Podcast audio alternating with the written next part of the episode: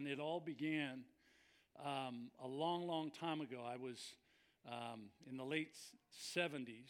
I was a, um, a kid, a high schooler, and just turned college student. And I was at a junior college in Salem, and my father was a big dog. Uh, he, his name, even at the camp, was Honcho. I'm referring to Camp Tadmor. And uh, Honcho, um, you know, everybody's like, hey, that's kind of a cool name. I go, I've been living with that name my whole life. Uh, but it's, it was wonderful because yesterday, um, Tadmor celebrated 50 years, right? 50 years of ministry. And um, I'm a pastor today. I cut my teeth in ministry at Camp Tadmor. And if you're not a Tadmorite, if you have never been there, you need to really put that in your bucket list and go and um, experience God in a profound way. And um, along with that, I want to give a shout out. Uh, Dan Ladd, who's, stand up, Dan. This is my cousin who's going to resist me as he's always done.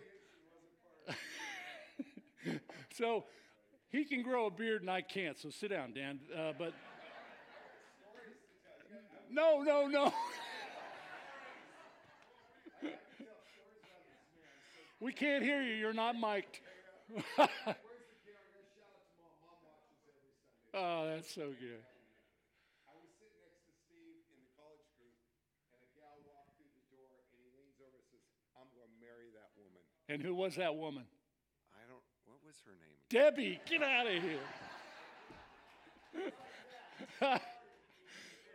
We've had this for 60 plus years, and it's been it's been great. It's been great. Dan, it's such a privilege to have you here. And Aunt Patty, good to see you. And Debbie, it was you. It was you, I promise. So, um, so we love to laugh. If you're taking notes about what, it's, what this church is all about, you just saw that we just wasn't staged. This is just, we're being real. This is life. We like to laugh. We get real serious about serious things, and then we laugh about other things. So, enjoy yourself. Welcome to Grace Point, especially you who are online. And, um, you know, I just got to tell you quickly um, I got a, an email early this morning from someone that hasn't been at Grace Point for a while. And I just reached out recently and said, you know, I, I really love you, and um, I haven't seen you or your husband and your family. Uh, in a while, and I'm assuming COVID, and it, part of the answer was yes, but they've been traveling overseas to see a, a sick family member. And um, they said we watch every Sunday live stream since we started all of this. And um, I love you guys. And um, they're going to be back soon. She, she wrote to tell me that her reason for going to the Philippines was to be with her um, sister in failing health, and she passed early this morning. So um, be, be praying for the heirs family. That's, uh, they, they need our prayers. So. So, one of my favorite gospel moments involved a distressed dad. I guess I connect already with it because I'm a dad and it doesn't take much to tip me over or distress me as a dad. But it involved this distressed dad who came to Jesus with a desperate plea for his tormented son. You could read this with your own Bible, but just listen if you're not turned to actually Mark chapter 9. It's told by three of the four gospel writers, and my Bible's open to Mark's telling of this. But see if you don't connect with this story in a very kind of quick and personal way. Verse 17 of Mark 9 A man in the crowd came to Jesus, Teacher, I brought you my son, who's possessed by a spirit that has robbed him of speech. Whenever it seizes him, it throws him to the ground. He foams at the mouth, gnashes his teeth, and becomes rigid. I asked your disciples to drive out the spirit, but they could not. You unbelieving generation, Jesus replied, How long shall I stay with you? How long shall I put up with you? Bring the boy to me. So they brought him, and when the spirit saw Jesus, it immediately threw the boy into a convulsion.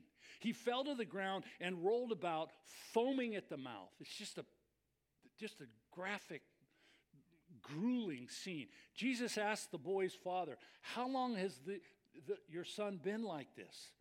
From childhood, he answered. It's often thrown him into fire or water to kill him.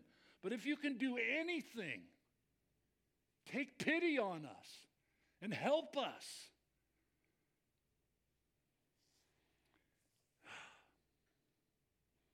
I feel that Father's anguish.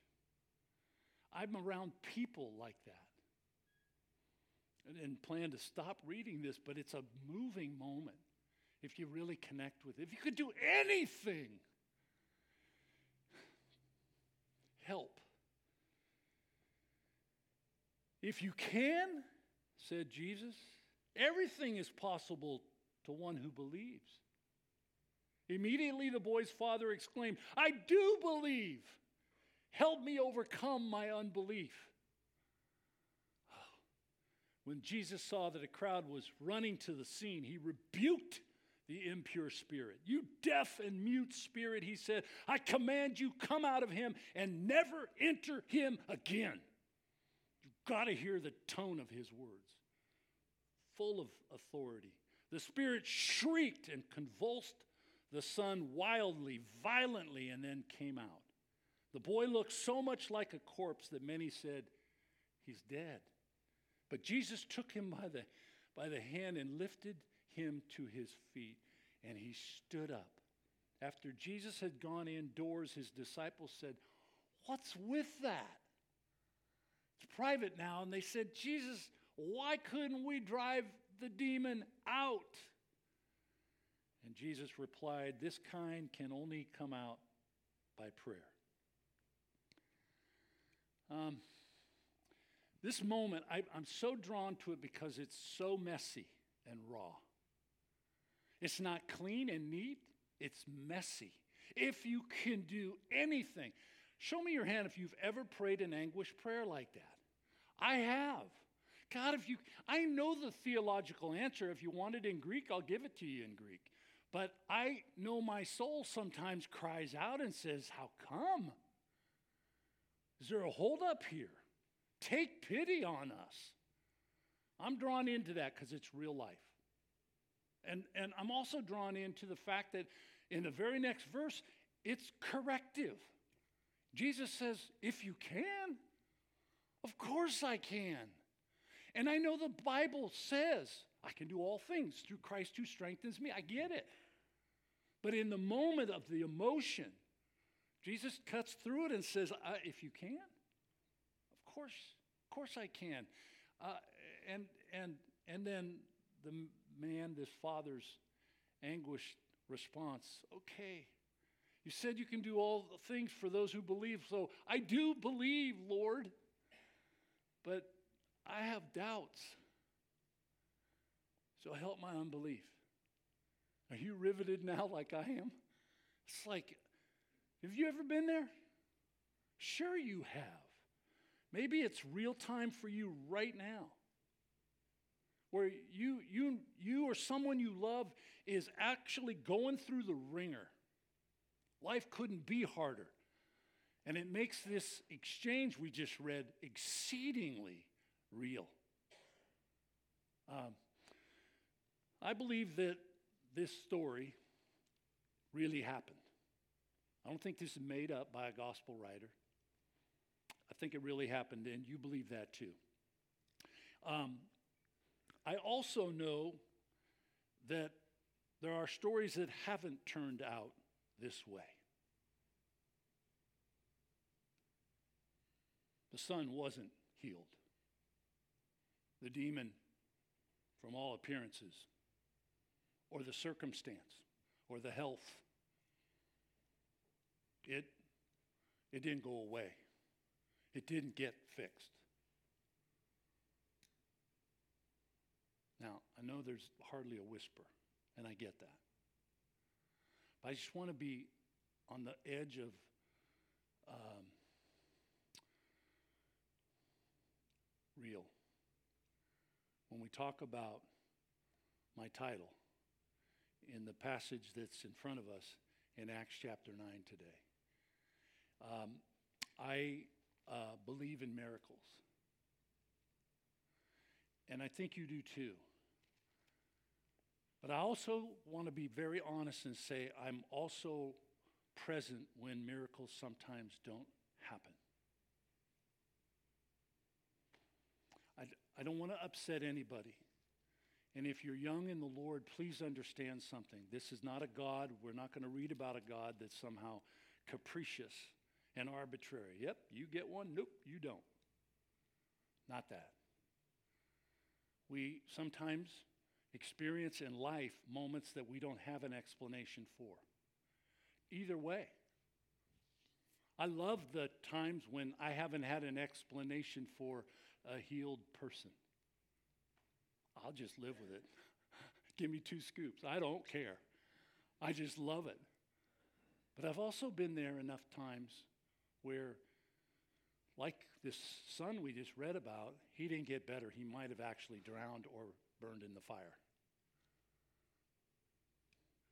Okay, so um, my question to you is when it turns out that way, what have you concluded? I'm trying to get you in touch with maybe some of the things in your life that are, um, maybe they're not like rock solid, but they're, they're, they're, they're moments that you tend to default to when a miracle doesn't happen. And maybe you say to yourself, God, you know, He used to do such things, but not so much now. There's plenty in the Bible that says He did. Um, well, perhaps that's the answer you're living with today. But I'm, I'm going to be bold enough to believe that there's something bigger and better um, as an explanation.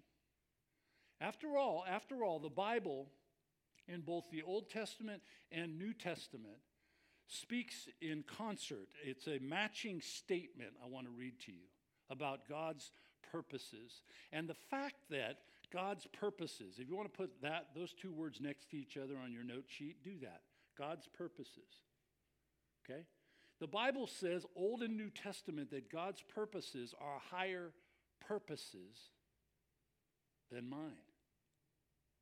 Did you know that? Isaiah 55 is one of them. That's from the Old Testament. Verses 8 and 9 that read this way Isaiah is recording the words of God. My thoughts are not your thoughts. Neither are your ways my ways, declares the Lord. Most of us get that up here, but not wanting you and me to miss his point, he says, For as high as the heavens are above the earth where we live. And we just know, let's just guess, we don't know how far that is, but it's a long ways. Right? He's using, it's his analogy. As high as the heavens are above the earth, so are my ways higher than your ways. And it goes further than that my thoughts than your thoughts. He's not trying to squash you like a, an, a red ant that deserves to die. He's not doing that. He's trying to say, Look, I am different. My thoughts, my ways, they are mine, and they too are different than the way we, t- we tend to operate. We, and then go to the New Testament. I said there were matching statements. Romans 11, the Apostle Paul is arguably the brightest apostle that ever lived astounding. Maybe the New Testament equal of Solomon's wisdom. He, he had great insight, great grasp of truth. And he concludes this way after writing this very involved statement about the Jews being cut off and the Gentiles being grafted in. But if the Gentiles don't watch it, they're going to get cut off too, and the Jews are going to be grafted back in, and it goes like that. And you, and you get the feeling when you read it that Paul's going. And then finally comes to this Oh, how great are God's riches, rich wisdom, and knowledge. How impossible it is for us to understand his decisions and his ways. For who has known the Lord's thoughts? Who knows enough to give him counsel? I've given him counsel. but he probably laughed like you just did, right? like, okay, Steve. So, today in our series from Acts, all of this is a sort of a ramp into the study. Uh, this series that I've titled In Step with the Spirit. Uh, we're going to witness two miracles, a heads up. And they will likely leave us, if my guess is correct, longing for more. We're going to read two, they're very quick, back to back. But I think we're going to be like Habakkuk, the prophet of old, who said this, and I want you to write this down or circle it at the bottom in your notes. Because uh, Habakkuk 3, verse 2. Habakkuk needs to be one of your f- favorite prophets, if he's not already, because he spoke to God for the people. Okay, most prophets, in fact, all of the rest, spoke to the people for God. But Habakkuk stands out for a lot of reasons, and one of them, he was fairly bald because he scratched all the hair off his head, going, I don't get this, God. I've got this problem in my world, and you're going to fix it how? Okay?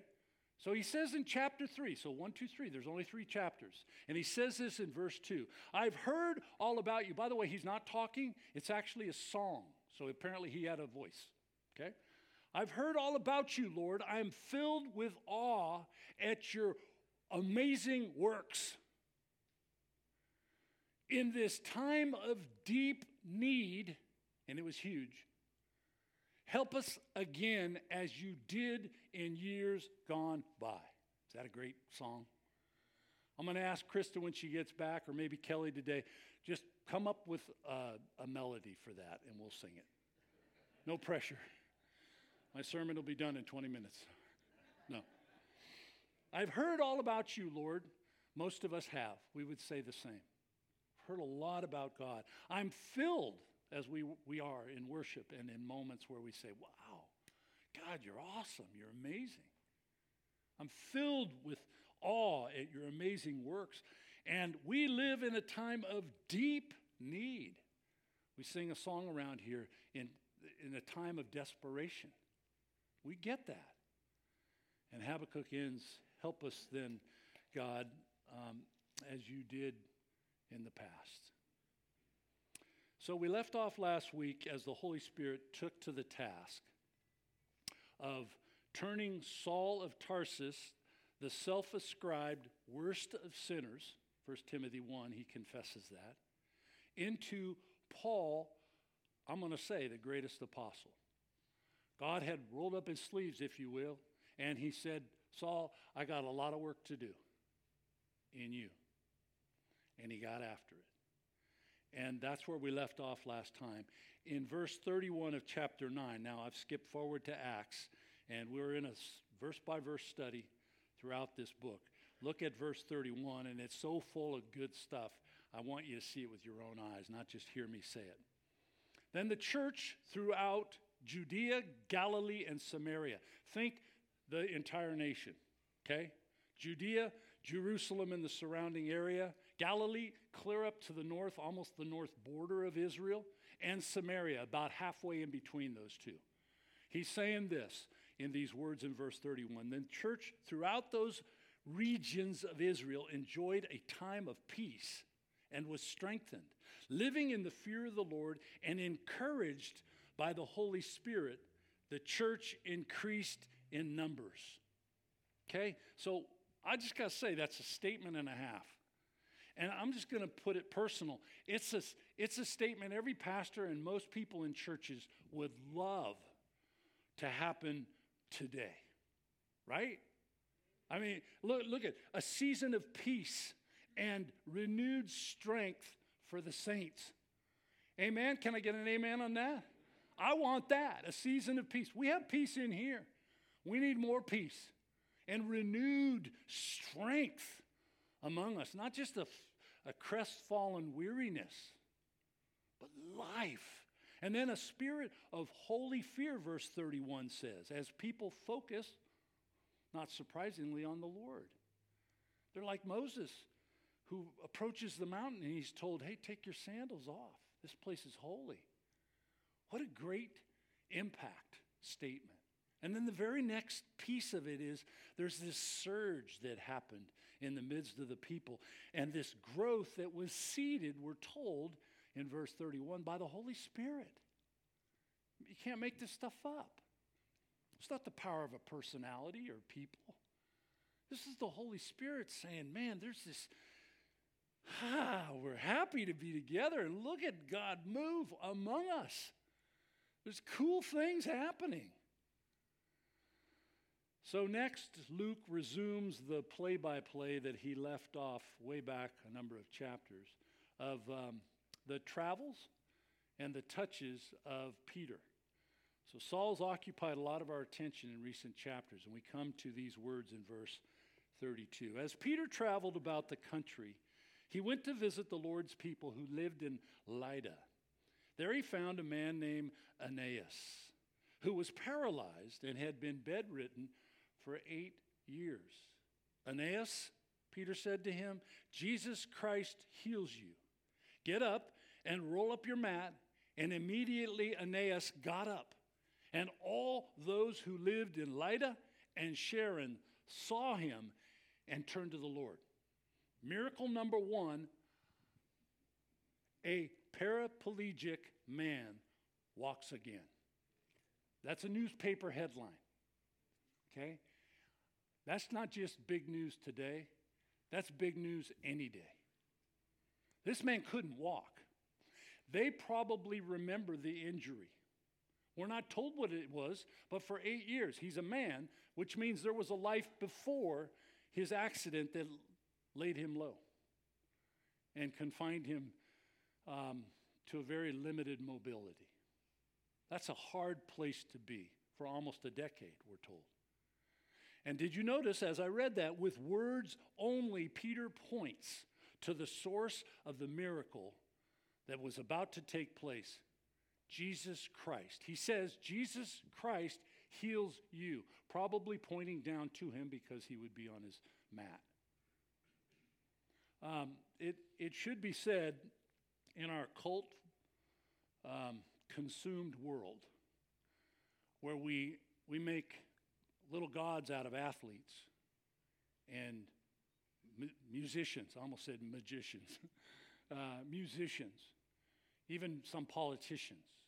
We look at them and just go, oh, you know. Um, that Peter has no secret sauce. Peter, in this moment or other moments like it, uh, back in Acts chapter 3, um, he heals a man and, and, and the man falls at his feet and starts to worship him. He goes, hey, no, no, knock it off. I'm Pete. I'm no big deal. I got no God name next to me. I'm not a, I'm a human. I know the one true God. I walk with Jesus, but I'm no big deal. I got no secret sauce and I got no magic touch. He's saying the same thing here. That's why he says to make very clear in invoking the name Jesus Christ. He does this again in chapter 10. We'll get there in a couple of weeks, uh, verses 25 and 26. But anyway, Luke's a physician. You probably knew that. And he's the writer of not only Acts, but the gospel bearing his name. And he uses a word to clarify this miracle. He says, immediately Aeneas got up. Do you see the word immediately? That means he didn't sort of get better, but have to see his physical therapist for the next couple of years in hopes he'll begin to kind of sit up more frequently and then eventually stand on weak legs, et cetera, et cetera. He's using that word on purpose to say, in this moment, that's the right word.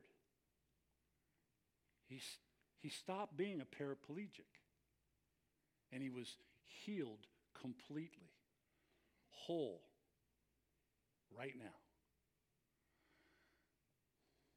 Do you know somebody that needs that kind of touch today?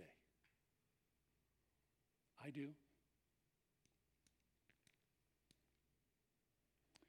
Which, quite expectantly, when he rolled up his mat, uh, his miracle, now visible to all, was talked about by all.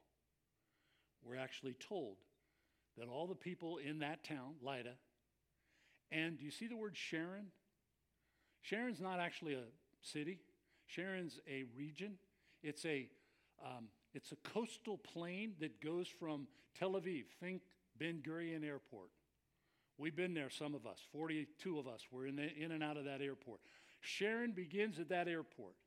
third terminal. No, just kidding. But anyway, he's, it begins there and it goes up 50 miles to another rather historic location with a very prominent figure. His name's Elijah, who had a showdown with the prophets of Baal, and God won. right? So that's Sharon.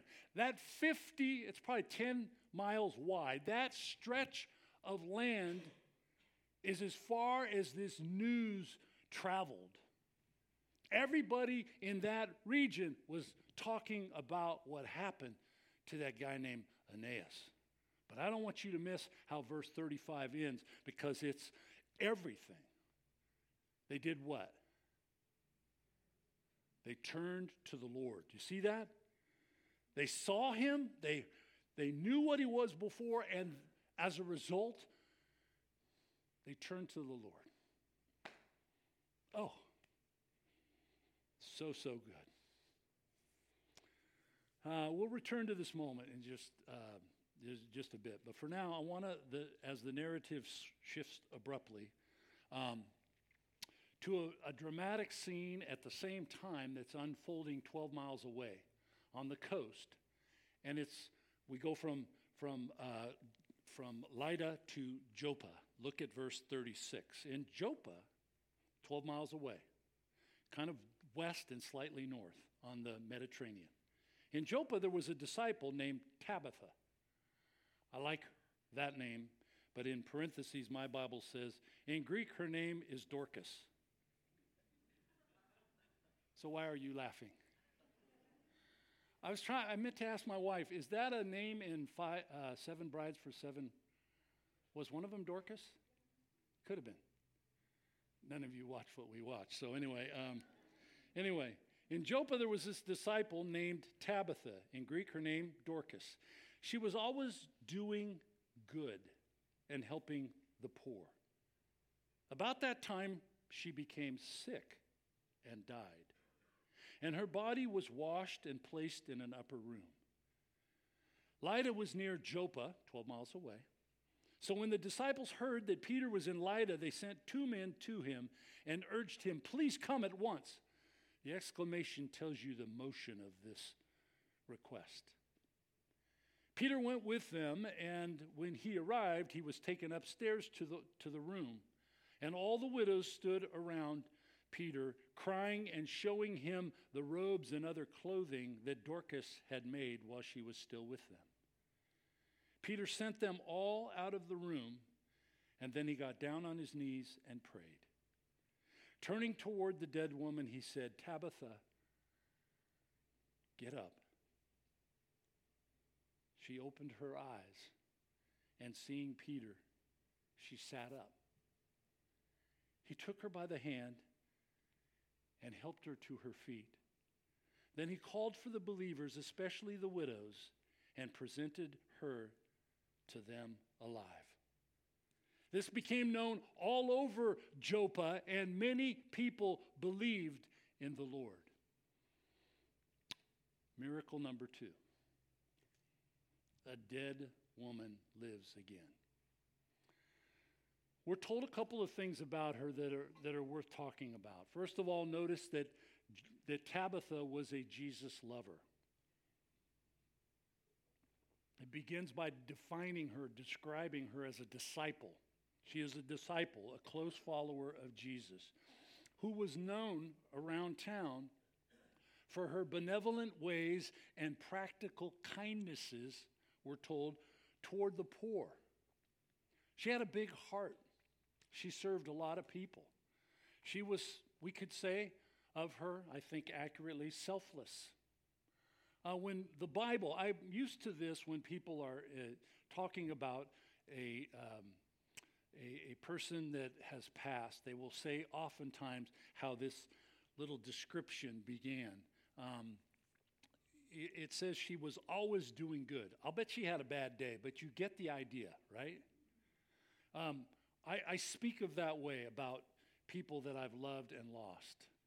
They were just always, they were amazing they were, you know, on and on.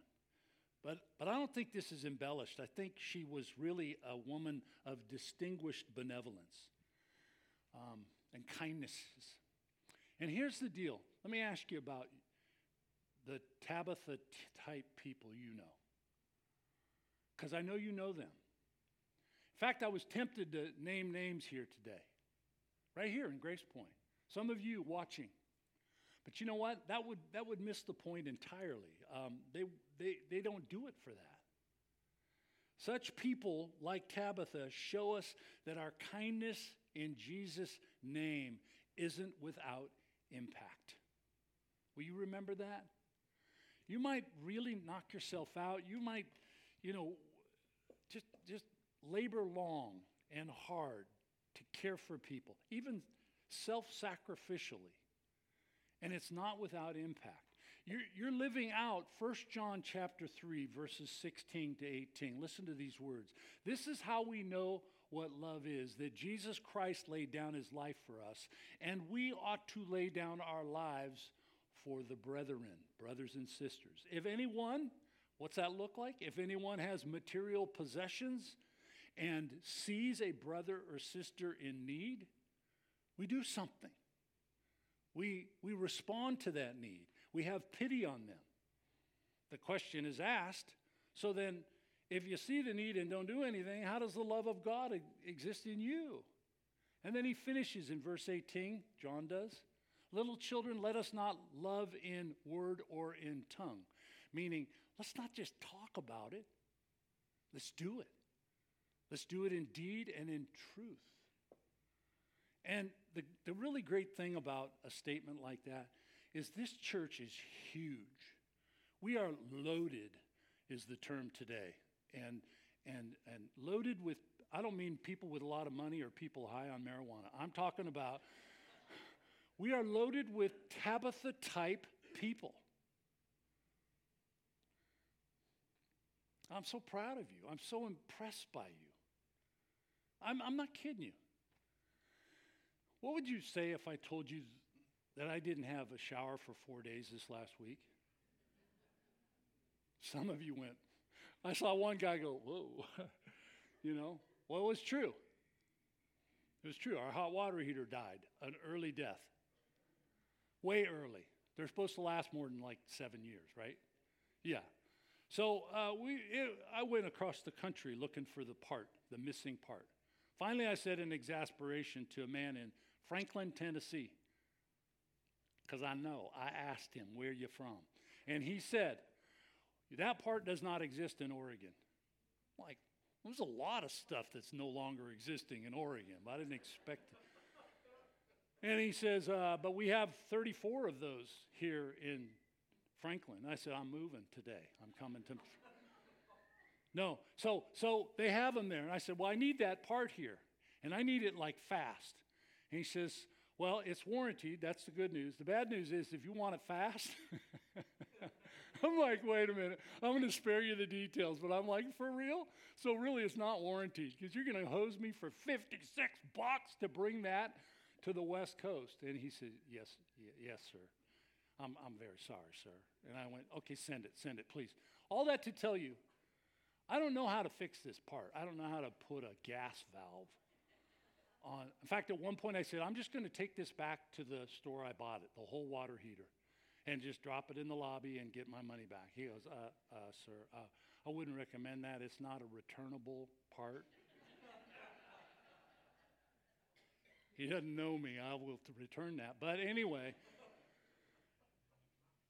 I called somebody, a Tabitha in our church. And he came, he says, I'll be there the moment you call. When that part arrives, I'll be there. And by the way, I did take, it's a whole other story, but Debbie approached this as a, um, um, oh, what's that called? A little house on the prairie opportunity, an adventure, if you will. So we have an Instahot, and we took like two quarts. That's the max of the Instahot, and then you mix it with water, and then you get, and then you go to the shower and use this washcloth and then this washcloth. And anyway, I've said way too much. You don't need to know anything more. but I eventually started laughing as I was taking my. It's not a shower. You can't call that a shower, but anyway. Um, so, what am I saying here? Um, Tabitha, amazing lady. Lots of people here like her. Amazing. You live that way. But here's the deal she got sick and died. And verse 37 is revealing they were doing what you do in that culture. They quickly washed her and prepared her for burial. Which makes verse 38 more than shocking. And we read it already, but now that I've given it that label, look at these words. Um, verse, verse 38 um, she has just died, verse 37. So Lydda was near Joppa. So when the disciples heard that Peter was in Lydda, they sent two men to him and urged him, Please come at once. Folks, don't forget, she's dead. Right? We've been told that in verse 34 or 37 and verse 40. She's gone. But when Peter arrived, he was led to where she lay, and after clearing the room of mourners, he prayed, and we're told she instantly revived. And I got to tell you, verse 41, I really badly want, wished I could have been present for verse 41. Because he calls these mostly widows, but I would have snuck in anyway. And it calls them back into the room. And I, I, I could just take in the image of him taking her by the hand, calling them, including me, especially the widows, and presenting her to them alive. And don't miss this in verse 42. As with Aeneas and Lydda, so too with Tabitha's recovery. The news could not be contained. Verse 42 it became known all over the place and many people, what? Believed in the Lord. Um, okay. The connection of these two miracles is clear. In both instances, people face great human calamities, paralysis, and death. Those are two of the worst. Um, both are clearly recipients of miracles, right? With me? And in both cases, God leveraged, listen to my words, these miracles to advance his agenda. You hopefully are asking, and what is that, Pastor? What is his agenda when it comes to miracles? Well, here it is. You probably memorized these words too, as I did long ago. 1 Timothy 2, verse 4. He desires all people to be saved and come to the knowledge of the truth. You ask God, what's your agenda? What's the biggest deal to you? That's it, 1 Timothy 2 4. But Peter wanted a little piece of that too. And in, in 2 Peter chapter 3, verse 9, he says, God is not slow about his promised return, as some count slowness, but he's patient towards you, not wishing for any to perish, but for all to come to repentance. He desires, what's the word all mean? Anybody outside of all here in this room today? Anybody you know outside of that word? He desires all people to be saved and come to the knowledge of the truth that Jesus Christ is Lord. He is the way, the truth, and the life. He is the only way, the truth, and the life. No one comes to the Father except through him. That's God saying, a, a single message, a single sentence to all. And then he's, he's not slow about his promises, as some count slowness, but patient toward you, not wishing for the words anyone. Is there anybody outside anyone in this room? No. I'm not being cute. I'm just trying to plead with us. He wants all to be saved and come to his son Jesus. So I want to take the balance of our time to be very, very current, okay? About miracles. In the words of my chosen title for this message, there can be miracles. Now, some of you know that as uh, a line out of a song, lyrics from a song uh, from The Prince of Egypt, a movie in 1998. Um, I really love the movie, but that's not why I chose it. I chose it to represent the fact um, that it captures a reality that we shouldn't and cannot deny. Will you write this reality down about these miracles and any miracle you are asking God to do? This is the, you've got it, we've got, we cannot deny this, and we, we, we mustn't. Um, sometimes miracles happen, and sometimes they don't.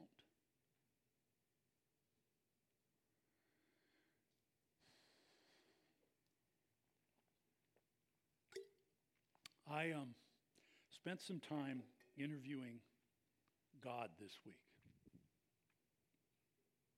I just, that's how I felt my, my time with him was an interview. And in my, in my interview of God, I, um, I asked him the question why do, why do you sometimes do miracles and other times don't? I prayed for a lot more miracles than I've seen happen. So I asked him, How do you think he answered? It's a rhetorical question. Maybe you need to ask it too this week, and I hope you do, actually, even today. Uh, I've been pondering that question in preparation for this moment in my message. Philip Yancey has stated what seems apparent. I quote When it comes to miracles, Jesus had a different set of priorities than most of his followers.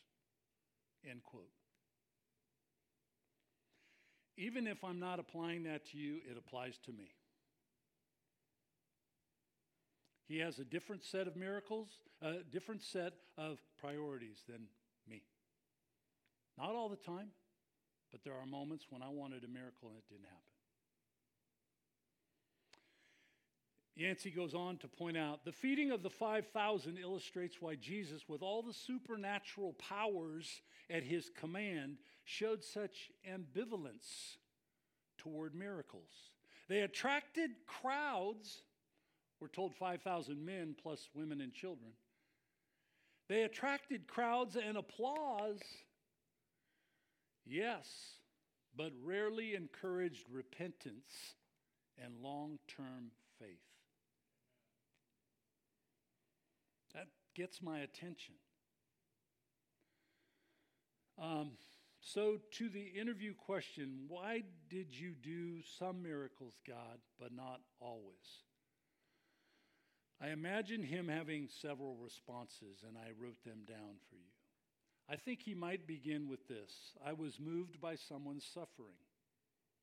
Why did I do a miracle there? I was moved by someone's suffering. He would then likely point out examples. He could talk about the, the widow, she was without a husband, who just lost her only son in uh, Luke chapter 7. And in that terrible scene, she's obviously brokenhearted, and he rises from the dead, this son of hers. Why? Because I was moved by what I saw in this dear widow, um, childless mom's grief. He might even actually go to the blind man. We're not sure who he is. He's just the blind man. In his story is told in John 9. He's been blind his whole life. And he, and he hears people go, Oh, look at that.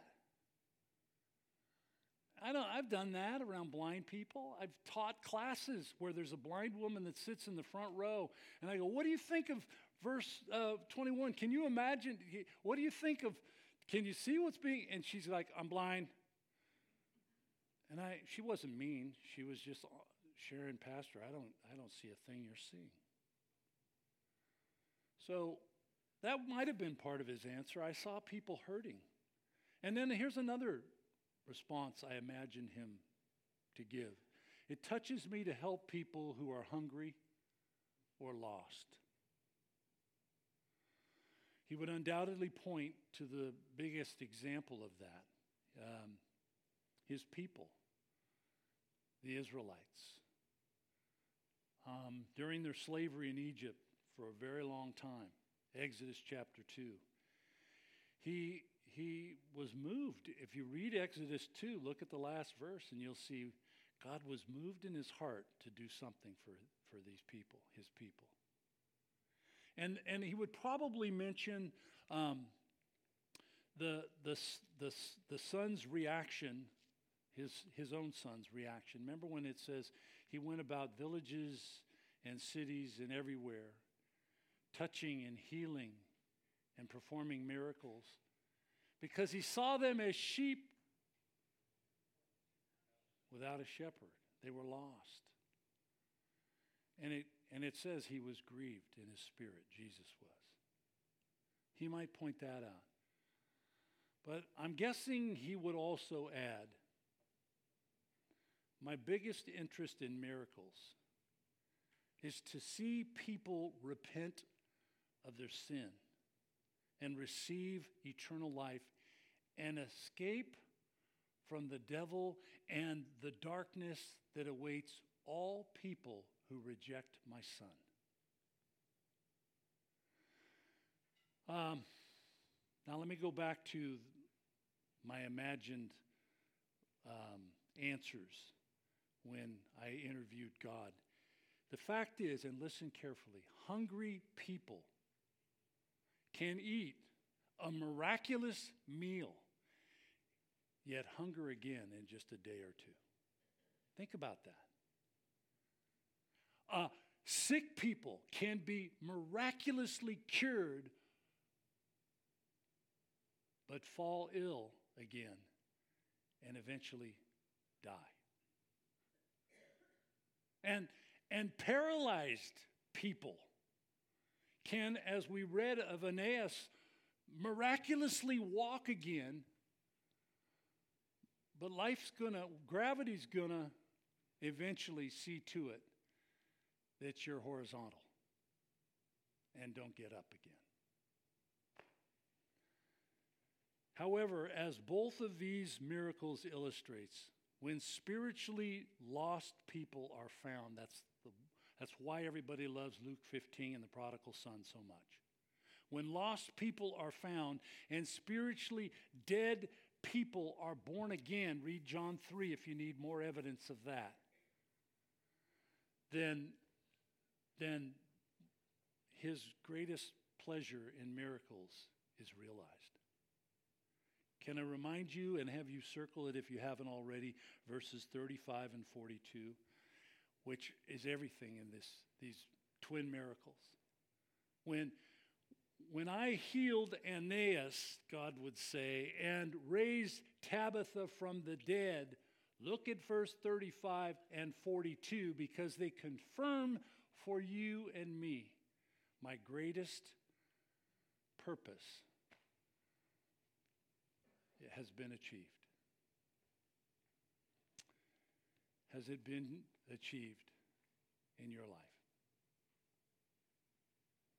I want you to bow right now, and I'm going to invite the worship team to reset. And um, we're going to invite you to do something today because I think we have prayed to this end. We believe that God wants to move. Not someday, not subtly, not eventually, but now. That God wants to do miracles. And I'm not sure what miracle you hunger for Him to do. But the Bible, if it's established anything through the story of Aeneas and Tabitha, two people will meet someday, but I've never, never known them. That, that their healing, that their raising resulted in God's greatest achievement of all to give life to spiritually dead people. And people did, they responded. His greatest purpose, may I remind you, is that all would be saved and none would perish. If you're not rock solid about your relationship with Jesus Christ, I'm going to start with that miracle and believe that God wants to change that today so that all refers to all the people in this room or watching live stream now will leave this moment alive in Christ, born again, from darkness to light, from death to life, and secure for all of eternity. Let me leave you with one more thought because you see pillows down here in the front, and you at home, we don't want you to be left out. In this moment, we're going to ask God to do some powerful things to heal, to accomplish something that can't be humanly done. It might be you right here, right now. It, it, might be somebody you love that's not with you at home or in this house, and you're, you're saying, God, please, I want to see you move. Do a miracle. Do it, do it in a way that the results are the same. They're healed, they're helped, but ultimately they have what you've described twice here. They've, they've turned to you, they've surrendered to you, they've submitted to you. They've said, Not my way, but thine be done. So we're going to sing. And we're going to take time. And if you feel led, I want to invite you. We're going to be standing. We're going to invite you out of your row and come on down. At home, be on your knees. Cry out to God. Go in a private room or place. Say, God, I need this. I'm asking for you to be the miracle worker. Have your way in these moments.